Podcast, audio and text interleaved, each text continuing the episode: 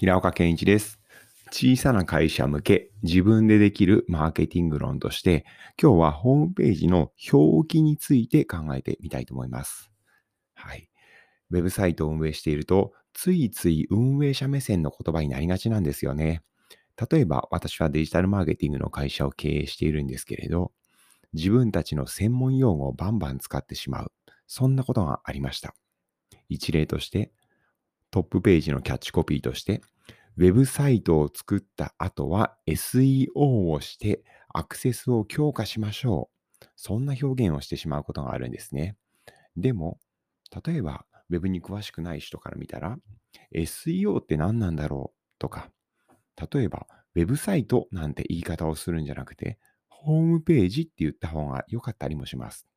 先ほどの SEO であれば、Google で上の方に表示する方法、そんな言い方ができますし、アクセスを集めましょうなんて言わずに、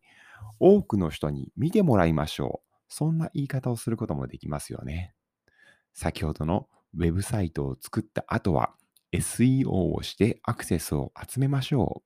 う。本当にユーザー目線で表現するのなら、ホームページを作った後は Google で上の方に表示されるようにして、多くの人に見てもらいましょう。そんな言い方をするといいかもしれません。こんな形で、ユーザーさん目線の表記をすると、例えば、化粧品の販売している会社さんであれば、容量 200ml。これだけ書くのってちょっと不親切ですよね。実際にユーザー目線であれば、例えばこの容量 200ml が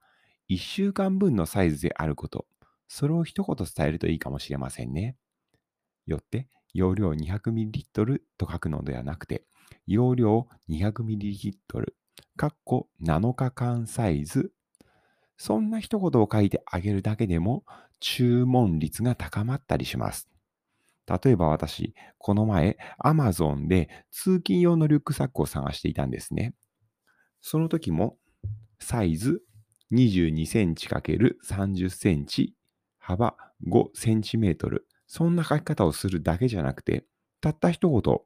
MacBook 13インチギリギリ収納可能です。なんて書いてくれた方がはるかにわかりやすいんですよ。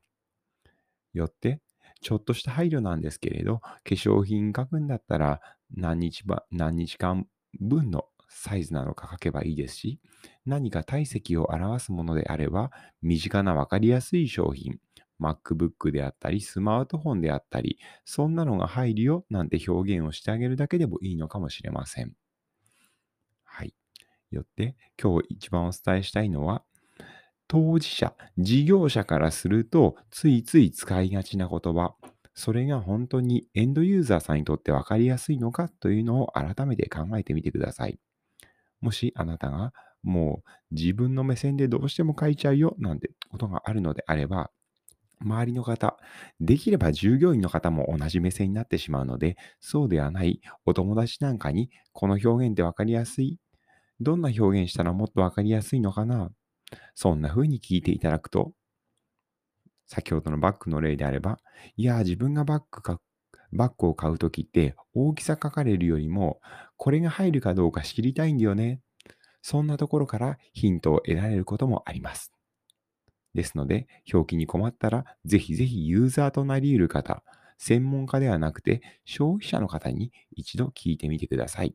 そして、しっかりと優しい表現、ユーザー目線の表記をするだけで注文率がガッと高まる、そんな事例は多々ありました。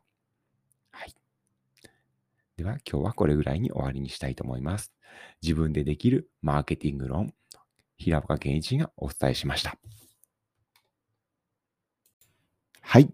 今日の話はいかがでしたか？小さな会社向け自分でできるマーケティング論。今日の話が勉強になったなと思ったら、ぜひ実際に手を動かして自社のマーケティング活動に活かしていただければ幸いです。ではまた次回の音声でお会いしましょう。それでは。